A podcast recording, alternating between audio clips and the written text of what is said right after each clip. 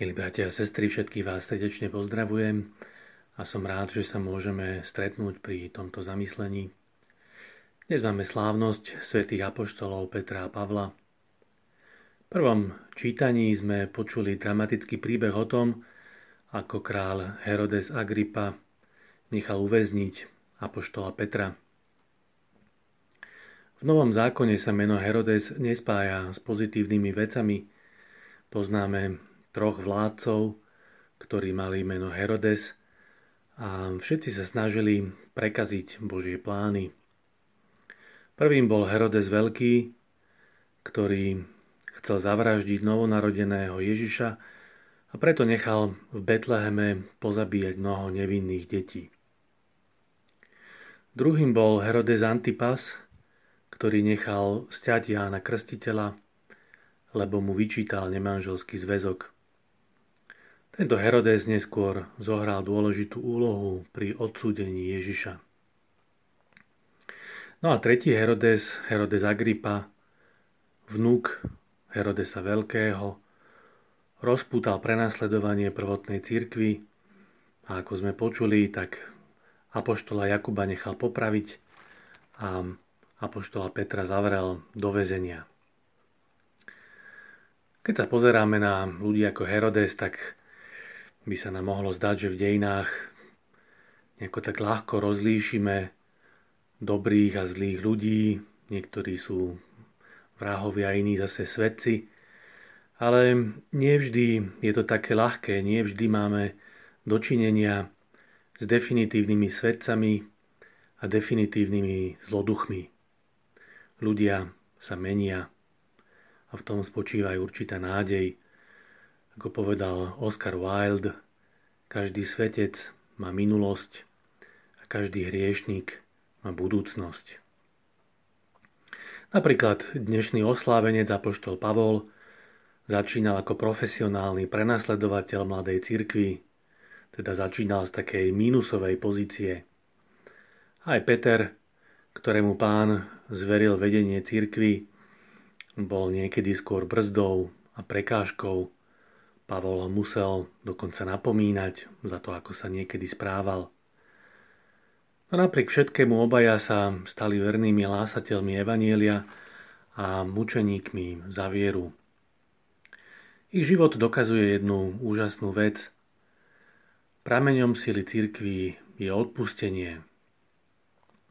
Církev nikdy nie je spoločenstvom dokonalých ľudí, nejakých definitívnych svedcov, Vždy je spoločenstvom hriešnikov, ktorí potrebujú zmenu a potrebujú odpustenie. Ježišové slová Petrovi o zväzovaní a rozvezovaní sú do veľkej miery o moci odpúšťať. Táto moc je cez Petra darovaná cirkvi. Len moc odpustenia dokáže premôcť zlo. Ježišov prísľub, že na Petrovi ako skale postaví svoju církev a pekelné brány ju nepremôžu, bežne vykladáme tak, že církev dokáže vzdorovať náporu zla. Keď sa na církev valí zlo, tak v konečnom dôsledku predsa len církev dokáže to zlo s Božou pomocou premôcť. Ale tento výrok môžeme interpretovať aj trošku inak, takže pekelné brány nedokážu vzdorovať náporu církvy, teda v takomto opačnom garde, církev útočí na zlo a v konečnom dôsledku bude víťazom práve vďaka moci odpustenia. Ich zbraniami nie sú nejaké gulomety, ale modlitba, Božia milosť, obrátenie a odpustenie. Keď si predstavujeme zlo, často si predstavíme nejaké extrémne príklady, napríklad Herodesa ako vraždí novorodeniatka – Takáto predstava má nevýhodu v tom, že zlo sa nám zdá veľmi vzdialené.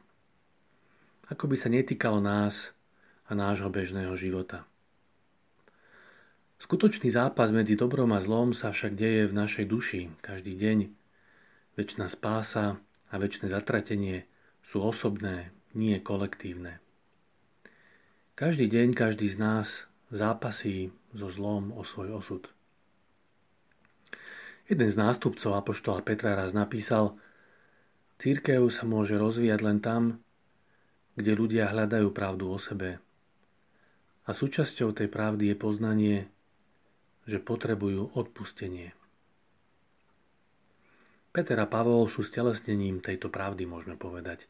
Hriešnici, ktorí sa vďaka premieňajúcej Božej milosti stali novým stvorením, ľuďmi, ktorí naplno nasledovali Krista prijali odpustenie svojich hriechov. V druhom liste Timotejovi v druhom čítaní stretávame Pavla, ktorý sa blíži ku koncu svojej pozemskej púte. Po mnohých utrpeniach a skúškach a s myšlienkou na smrť bilancuje svoje pôsobenie. Vidí svoj život, ktorý bol očistený Božím odpustením. Boh stal pri ňom a posilňoval ho. Z Pavlovho význania žiari radosť napriek tomu, že ho čoskoro čaká násilná smrť. Ako atlét, ktorý zvládol náročný pretek, sa teší na korunu víťazstva. Jeho odmenou bude príchod do vytúženého nebeského kráľovstva. Pavlovo záverečné význanie je úžasným povzbudením aj pre nás všetkých, ak sa človek usiluje žiť dobrý a čistý život, ak zabojuje za dobro a odporuje zlu, ak dovolí Bohu, aby mu odpustil a žiada o posilu v protivenstvách, aj on alebo ona sa môže tešiť na korunu víťazstva v nebi. Žijeme tak, aby sme ju získali.